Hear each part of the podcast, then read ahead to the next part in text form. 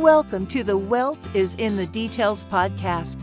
In this podcast, financial planner Peter Raskin helps families and business owners understand and prepare for their wealth journey.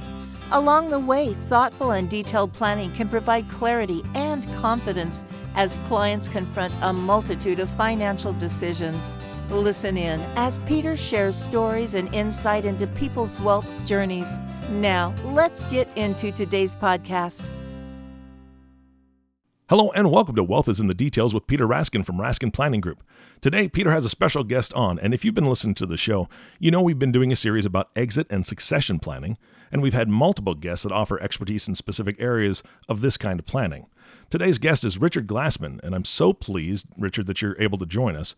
Uh, he is a partner at a Connecticut based firm called ESOP Plus that specializes in employee stock ownership plans, or ESOPs.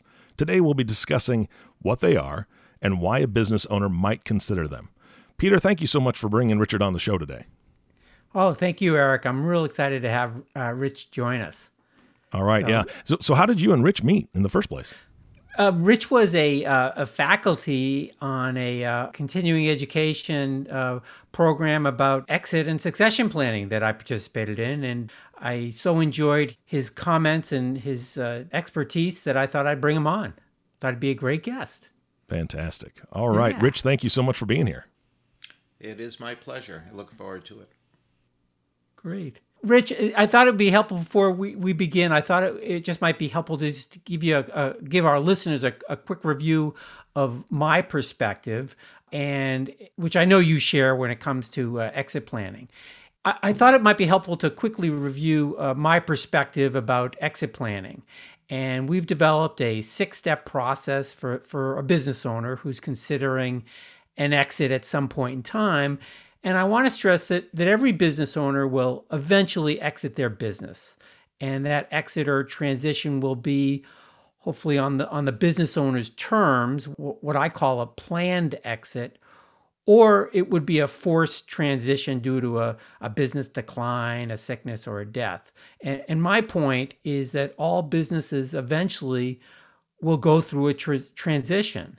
And our, our six step process helps maximize the value to the business owner and to the business owner's family uh, for the next generation, for the management team that may be, may be taking over the business, or for the future a future purchaser of the business. And again, my perspective is that a, a well planned exit, one that unfolds over multiple years, three, five, ten years, or even longer, offers the business owner the, the greatest chance of success the, the first two steps in our exit planning process is really a focus on the business owner's exit goals and their financial and mental readiness to, to actually exit the, their business. Uh, the business owner's goals and, and their readiness are, are really important in this process. Before we get into the ESOP details, uh, Rich, could I thought I just could you talk to a little bit about why the business owner might consider an ESOP as it relates to their goals and, and to their their readiness to, to exit? Um, of course, sure, it'd be my pleasure, Peter. And uh, we, we both do agree on planning is the most important part, or certainly one of the most important parts of starting the exit planning process. I do believe that ESOPs are so flexible, they really can meet the needs of many, many business owners. Uh, whether that business owner is intending to stay and grow his business or the business owner is looking to exit, I honestly believe that the ESOP alternative, that's the way I put it, and of course we'll get into the details in a few minutes, but I honestly believe the ESOP alternative should be considered whenever a liquidity event is being looked for. So it works for that buy, excuse me, that um, that stay and grow owner who uh, is looking for liquidity for uh, maybe estate planning or other types of planning, um, uh, net worth planning, or it of course works for that person who's going to uh, to exit the business. Um, as we'll discuss over the next uh, few minutes, next minutes with you, I think you'll see that the alternative can be very attractive, the ESOP alternative, and also the tax benefits that come along with it uh, can make it for a very exciting and beneficial transaction. Rich, when I think about ESOPs, I, I, and I and I know they don't fit in every situation, uh, but when they do fit, in, in my my understanding is that the business owner is really able to have uh, their cake and they can eat it too. So with with that in mind, what what is an employee stock ownership plan and how does it work? Sure, and of course it's a question that I get asked uh, many many times, and um, although I don't like to use cliches either, uh, but hopefully uh, the, the, the people listening to your to uh, to this presentation will come to understand that if and when the ESOP alternative is employed, it really can be a win win win, a win for the business owner, a win for the employees, and a win for the company overall. So, what is an ESOP? Uh, an ESOP is a benefit plan created for the employees of the company based upon the stock in the company. So it provides a uh, benefit plan, a retirement plan for the employees of the company based upon the value of the company.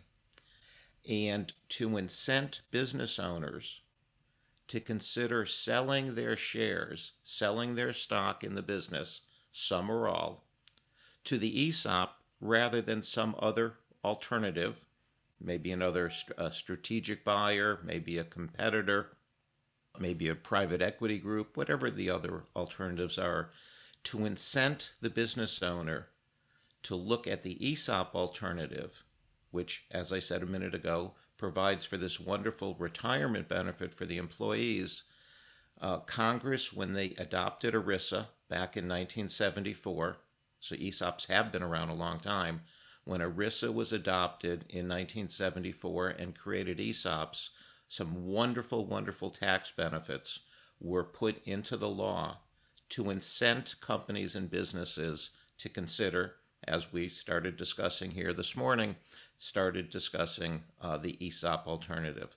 So, in real summary fashion, the ESOP is a liquidity opportunity for the owner of the business, and it's also a retirement plan for the employees in the company. Rich, can, can you describe some of those tax incentives that would be available to the uh, business owner? Sure. So, the principal tax uh, advantage, the tax incentive to the business owner, and there are some qualifications you must meet, just like in, in any rules. Uh, certainly, I think we probably all would guess whether we know the tax code very little or, very, or a lot. Uh, we'd probably all say the tax code in this country is pretty complicated. So there are a number of requirements, but many uh, transactions do meet the requirements. And if you do meet the requirements, the business owner is permitted to sell, as we said, some or all of his shares to the ESOP and defer potentially forever the capital gains tax on that sale. So let's just take a, a very simple example. You have a business worth $10 million, and the owner of the business is looking to sell his equity in the business for $10 million. If he sells to the ESOP, and again meets the other requirements, he can defer potentially forever capital gains tax on that $10 million sale. At least in uh, today's capital gains environment, we're looking at approximately 25% capital gains tax, 20% federal, and mo- most states probably have somewhere in the range of a 5% capital gains tax. Of course, some less and some much more, but let's just use 25% as, a, as probably an average across the country. 25% of $10 million is $2.5 million, probably easy for everybody to understand. So the owner of the business who chooses to sell his shares to the ESOP in this particular structure can save up to $2.5 million in capital gains tax. Certainly very, very attractive for many business owners. Yeah, that is that is so powerful. Uh, I, I know I know there's lots of reasons why a business owner might consider establishing an ESOP. uh, especially when it comes to the exit and succession planning. But it also helps retain and reward key employees. Can you give our listeners some real examples of, of how how this plays out over over over a period of time? Um, sure. So um, as we we talked about tax incentives, tax benefits, there are also tax benefits to the company and to the employees. And uh, your question focusing more on the employees. So let's look at the employee in the company. The employee working for the company that has created an ESOP will start getting each year that he or she is working for the company, he will start getting shares in the company allocated to his retirement account, his ESOP account. Uh, these shares build up and the value of these shares build up on a tax deferred basis, uh, the way value does in um, maybe all retirement accounts.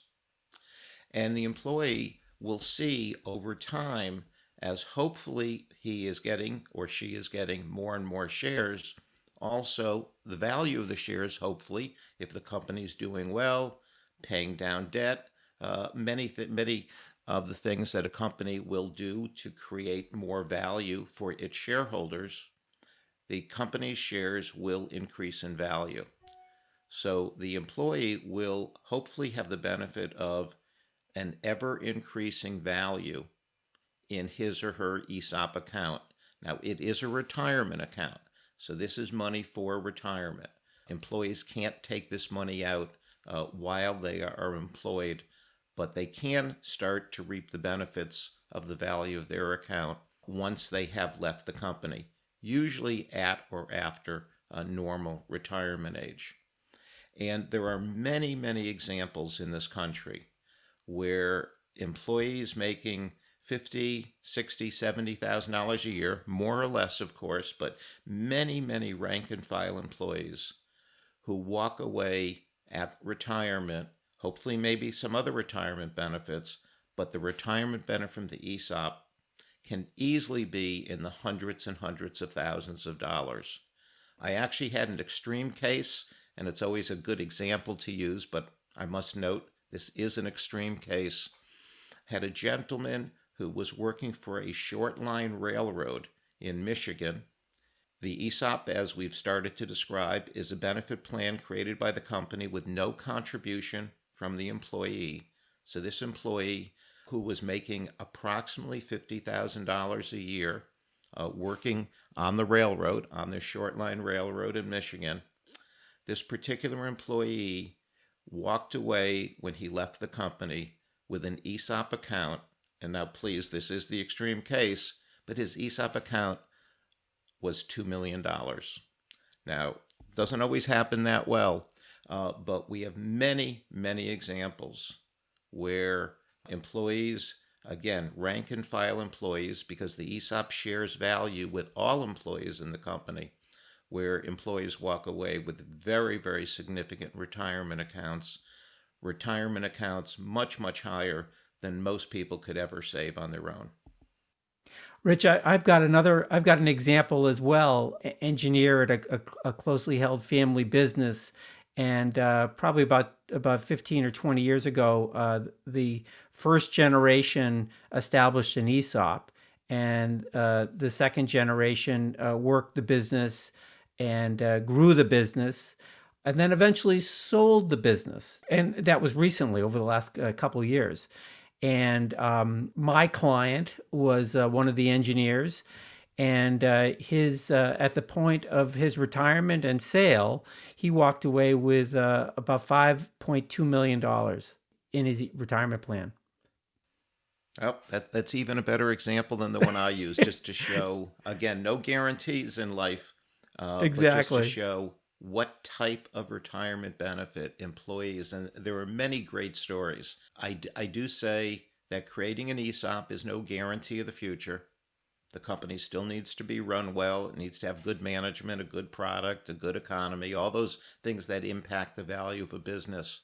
But there are so many wonderful stories like yours and mine uh, where employees in uh, smaller businesses, family businesses, private, what were privately held businesses, where the employees walk away with a retirement benefit that is almost too good to be true. Uh, Rich, could you? Uh, we, we talked about the benefits to the employees, and, and and certainly they're they're really powerful. What would be examples of of situations, you know, real situations that you've seen where the the ESOP fits well into a, a business owner's exit strategy? So I, I must admit, I do have clients, the business owner as my client, who are looking just for their own financial planning. And if the employees get a wonderful retirement benefit, I've heard them say that's wonderful, but they're looking at the ESOP for their own financial planning. And, and that's certainly fine. Uh, that's why that's normally the way uh, then most of these discussions get started. And it might be that the ESOP is a uh, the best buyer uh, for the company, and maybe in pricing, maybe in terms of timing, maybe in terms of the owner just not wanting to sell out to a competitor or bring in equity from uh, somebody that might want to uh, to have some say and control of the business. But for whatever motivates the owner of the business, the ESOP, in many, many respects, can be that best alternative for the owner. And then, of course, on the other end of the extreme, from the owner who is just looking to do his or her own financial planning, I do have owners that say, These are the employees that got me to where I am. These are the employees that helped me create the business that I have. If I sell out to a third party, if I sell out to an investor group, if I sell out to a competitor, who knows what will happen to the company? Who knows what will happen to the employees? The products and certain of the employees and the products uh, and the business contacts uh, just might be taken up into the buyer and the particular location, the name on the door, all of those things might be lost. Many employees may lose their jobs. Uh, of course, every situation's different. But the ESOP gives some comfort to that owner of the business who is concerned about having his or the family name on the door for many, many years to come, keeping the jobs in the local community, having a friendly buyer, and that's what I consider the ESOP to be a friendly buyer who's going to look out for the benefit of the employees and hopefully help through tax benefits and management help grow the company for the benefit of the employees. And uh, there are many, many owners, again, whether they're focused solely on the employees or they're focused on their own financial planning, of course, usually somewhere in the middle or a little of both. But the ESOP alternative can bring all of these benefits to the transaction. Again, benefits to the employees, benefits to the company, because the company gets tax incentives too, as well as the benefits to the selling shareholder. So, again, to bring up the cliche I mentioned a few minutes ago, uh, we really hope and expect that the ESOP is that win win win, uh, that win for all three of the constituencies. It seems pretty evident that uh, a, a, business uh, that, that is going to consider an ESOP really needs to have a, a real strong management team that can maintain and grow this business in order in order for uh, the ESOP to really be uh, successful. Is that a, is that a fair uh, a, a, fair summary? Yeah, I, I, guess what I would say with just a, a little bit of a twist on that is, you know, possibly every company needs a strong management team right. Uh, to be successful. Uh, the ESOP isn't any different. But I think one of the one of the issues with the ESOP alternative that needs to be understood by the selling shareholder or shareholders uh, is that the ESOP does not bring in its own management team. Um, I look at the ESOP as a passive investor. The ESOP does not know how to run the business. The ESOP does not want to run the business. The ESOP wants to provide that wonderful retirement benefit for the employees. So one of the questions always asked up front in an ESOP transaction is who is going to be running the company the day after the ESOP transaction closes? if it really is an exit for that shareholder, then who is going to take over the management of the company? The ESOP does not bring in management. So, in many of the transactions that I find myself involved in, the owner of the business is looking for the ESOP, at least at the time of the transaction, more for liquidity planning and estate planning, and he or she expects to be with the business for a number of years into the future.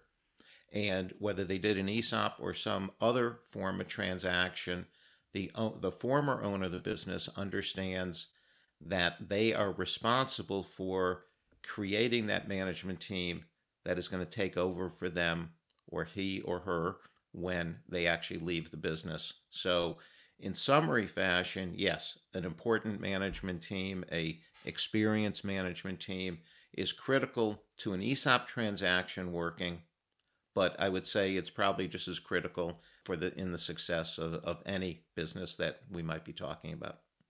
Yeah, I think I think you're absolutely right. Rich, Rich, who who are the parties involved in the in the process of establishing and, and maintaining this employee stock ownership plan? And if you could comment, uh, just what are the startup and, and ongoing costs of such a plan? Sure. So let's um, let, let's segment your question, if you don't mind, uh, into two pieces.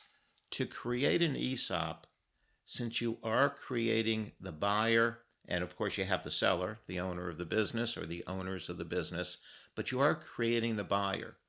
The buyer of a business, whether the ESOP is buying the business, or again, the buyer is a private equity group, or the buyer is some type of strategic investor, uh, the buyer is a competitor, whoever the buyer might be, of course, in our case, the buyer is the ESOP, that buyer is going to have a representative of the buyer.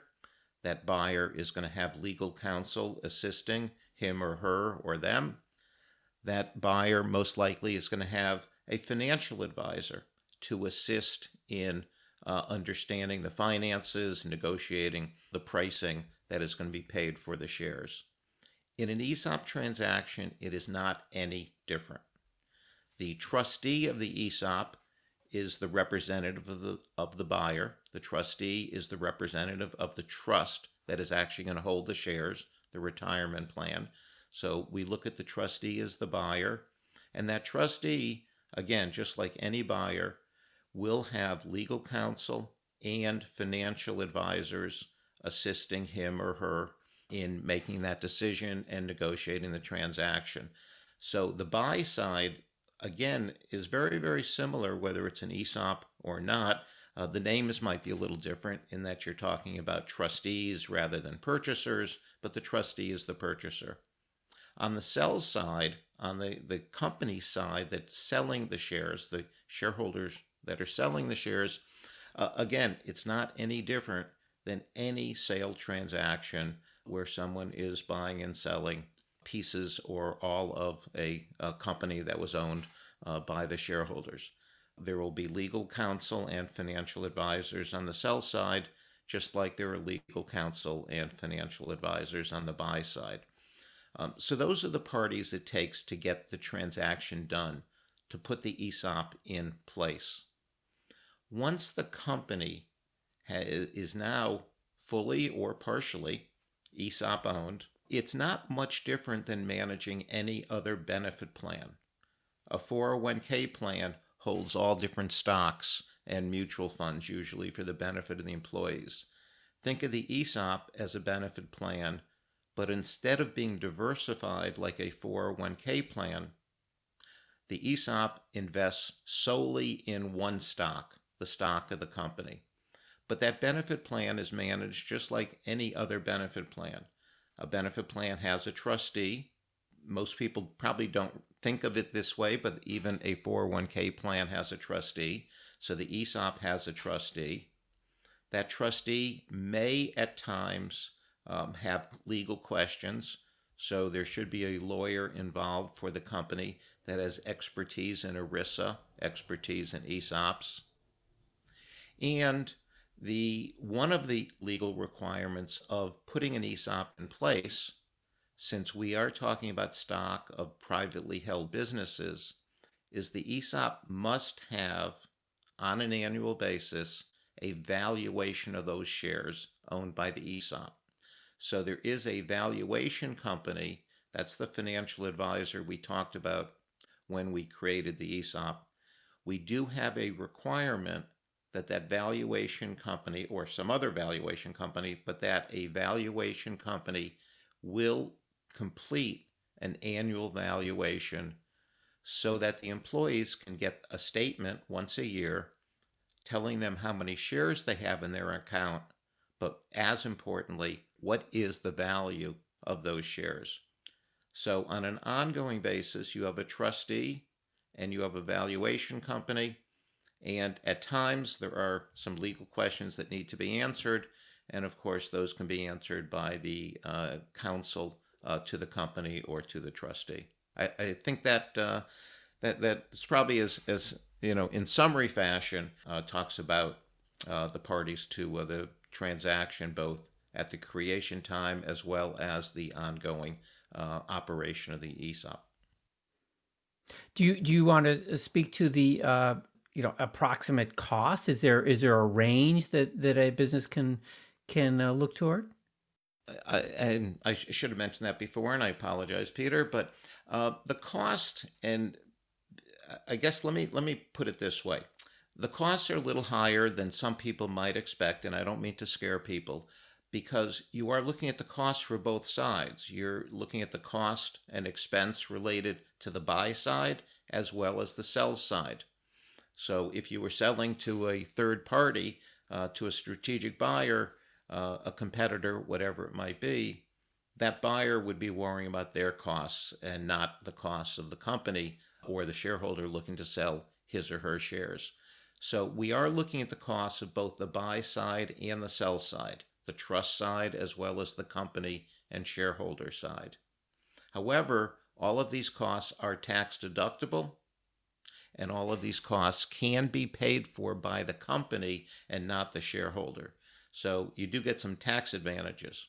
Uh, with all of that said, and we do try to work with smaller companies to keep the fees down wherever possible.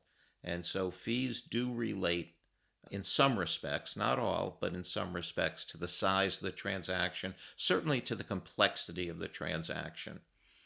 So I'm going to have to give you a range. Uh, but to put it in perspective, if you take an average business, let's just say the business is worth five to ten million dollars. Uh, that means, let's say it has EBITDA, it has cash flow each year of maybe a million to two million dollars, somewhere in that range, uh, to help your your listeners understand what we're talking about.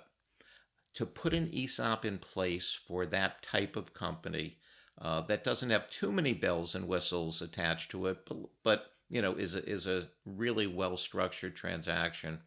It is probably going to cost the company again, not either any of the other parties. It's probably going to cost the company approximately 150 to 175 thousand uh, dollars to put the ESOP in place.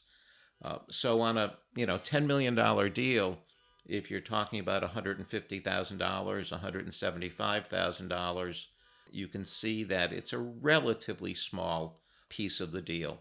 It's a relatively small percentage of the deal.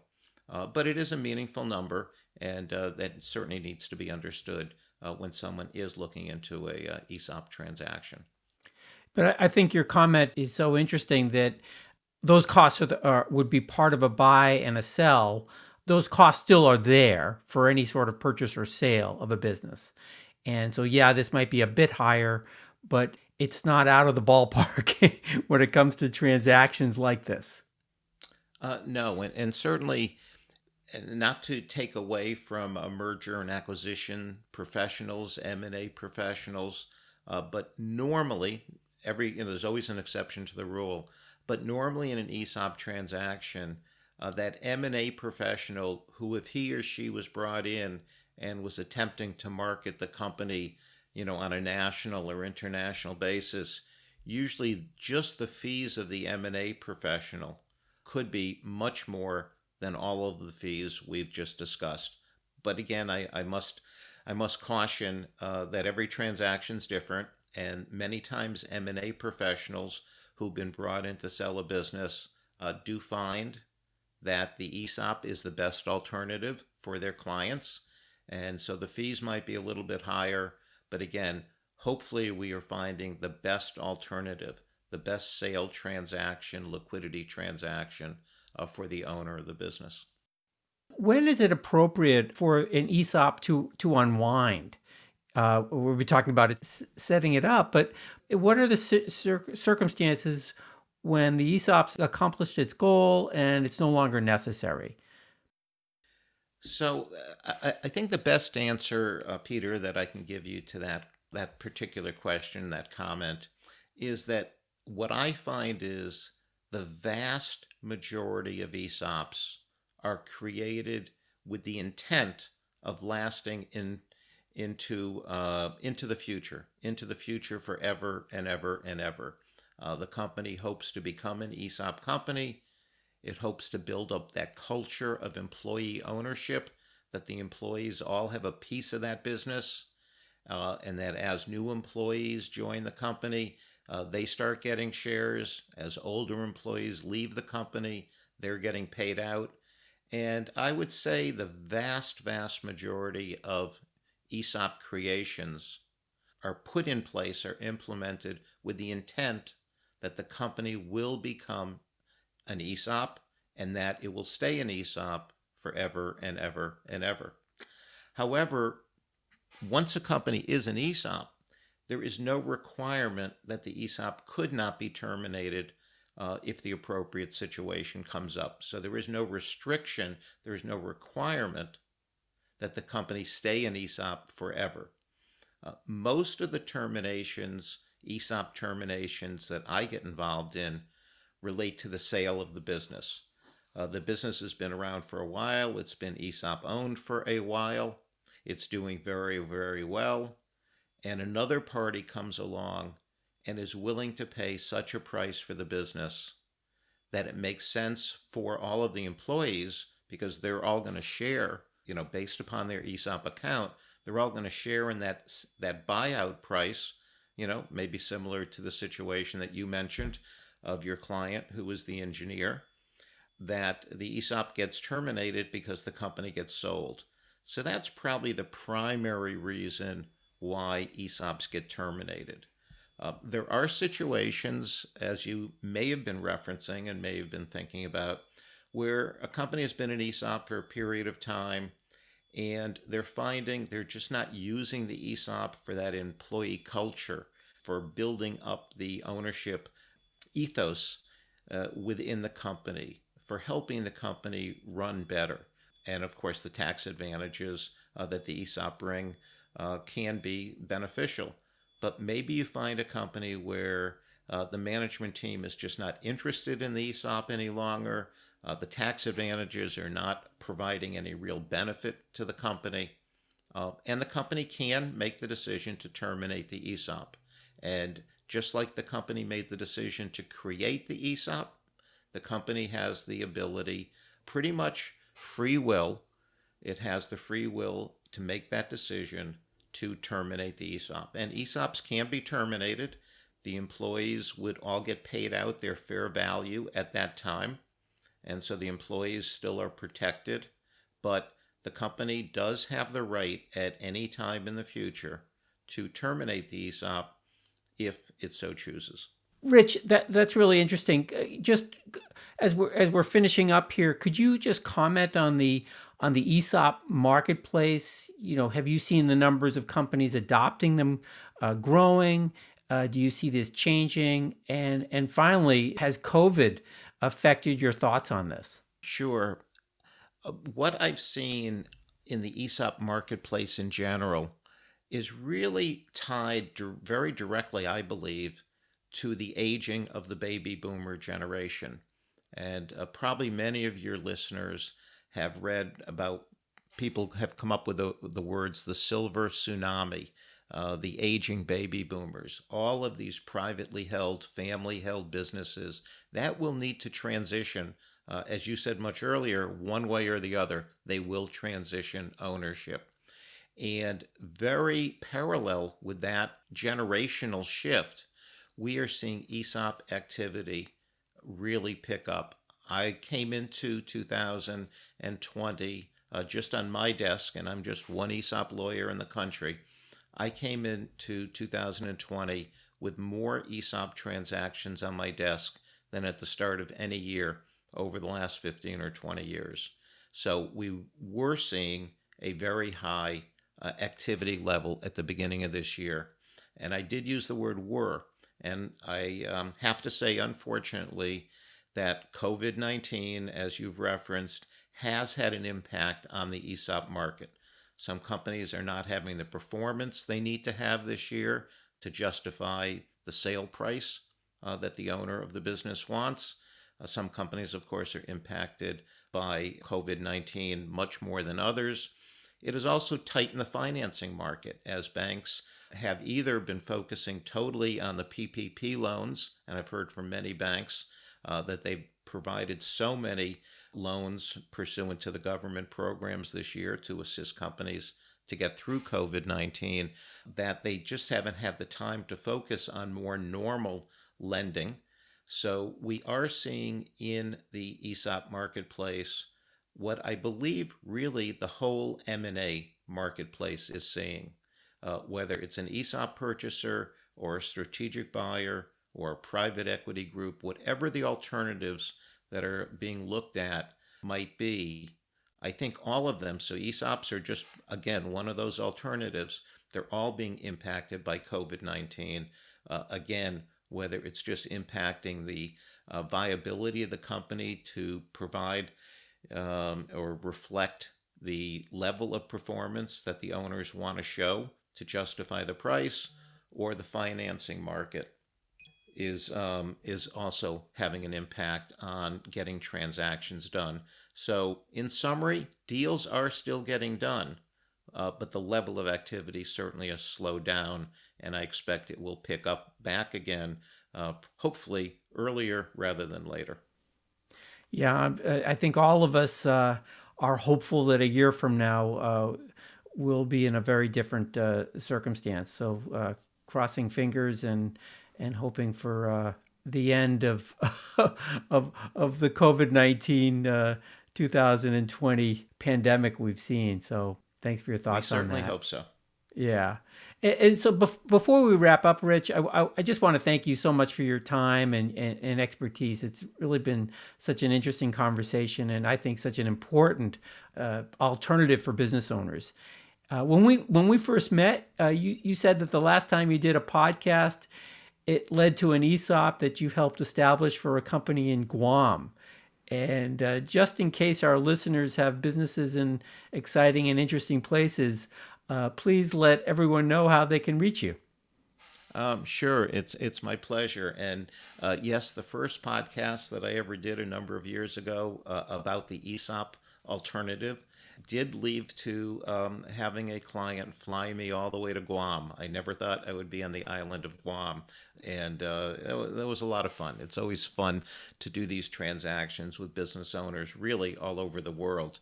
The best way to get to me is either uh, via my cell phone, which is 860 916 3287.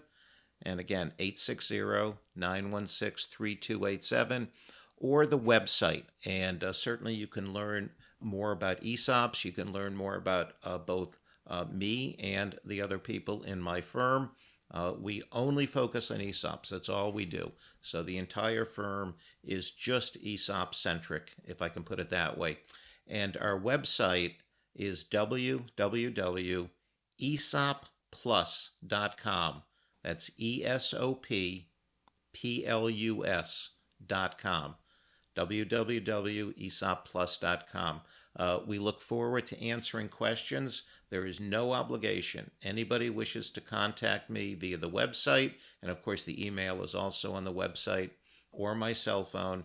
Uh, all of that contact information is there, and I'd be more than pleased to spend any amount of time with you, your clients, anybody listening in that just wants to learn a little bit more about ESOPs. And uh, Peter, I thank you very much uh, for the opportunity to speak with you today. Oh, thanks, Richard Glassman. This has been great. I really, really appreciate it. And in, in case our listeners do have questions for me, uh, please go to our website at www.raskinplanning.com or email me at uh, peter.raskin at lfg.com. So thank you very much. Peter and Richard, this was fantastic. I mean, what a ton of great information. Uh, so many positives, it seems to me. So I, I, am going to be rewinding this and listening a bit harder. Uh, that's the beauty of podcasting, right? I can go back and take some notes. Uh, guys, again, thank you so much for your time. Peter, thank you for bringing Rich on the show. Thank you. You bet. And of course, last thank you goes to you, the listening audience. Thank you for tuning in and listening to the Wealth is in the Details podcast with Peter Raskin. If you have not subscribed to the podcast yet, please click the subscribe now button below. This way, when Peter comes out with a new podcast, it'll show up directly on your listening device. This makes it much easier to share these podcasts with your friends and family. Again, thanks for listening today. For everyone at Raskin Planning Group, this is Eric Johnson reminding you to live your best day every day. And we'll see you next time. Thank you for listening to the Wealth is in the Details podcast. Click the subscribe button below to be notified when new episodes become available. The information covered and posted represents the views and opinions of the guest and does not necessarily represent the views or opinions of Lincoln Financial Advisors Corporation. The content has been made available for informational and educational purposes only. The content is not intended to be a substitute for professional investing advice. Always seek the advice of your financial advisor or other qualified financial service provider with any questions you may have regarding your investment planning. Peter Raskin is a registered representative of Lincoln Financial Advisors. Securities offered through Lincoln Financial Advisors Corporation, a broker, dealer, member SIPC. Investment advisory services offered through SageMark Consulting, a division of Lincoln Financial Advisors, a registered investment advisor. Insurance offered through Lincoln affiliates and other fine companies. Raskin Planning Group is not an affiliate of Lincoln Financial Advisors. Lincoln Financial Advisors Corporation and its representatives do not provide legal or tax advice. You may want to consult a legal or tax advisor regarding any legal or tax information as it relates to your personal circumstances.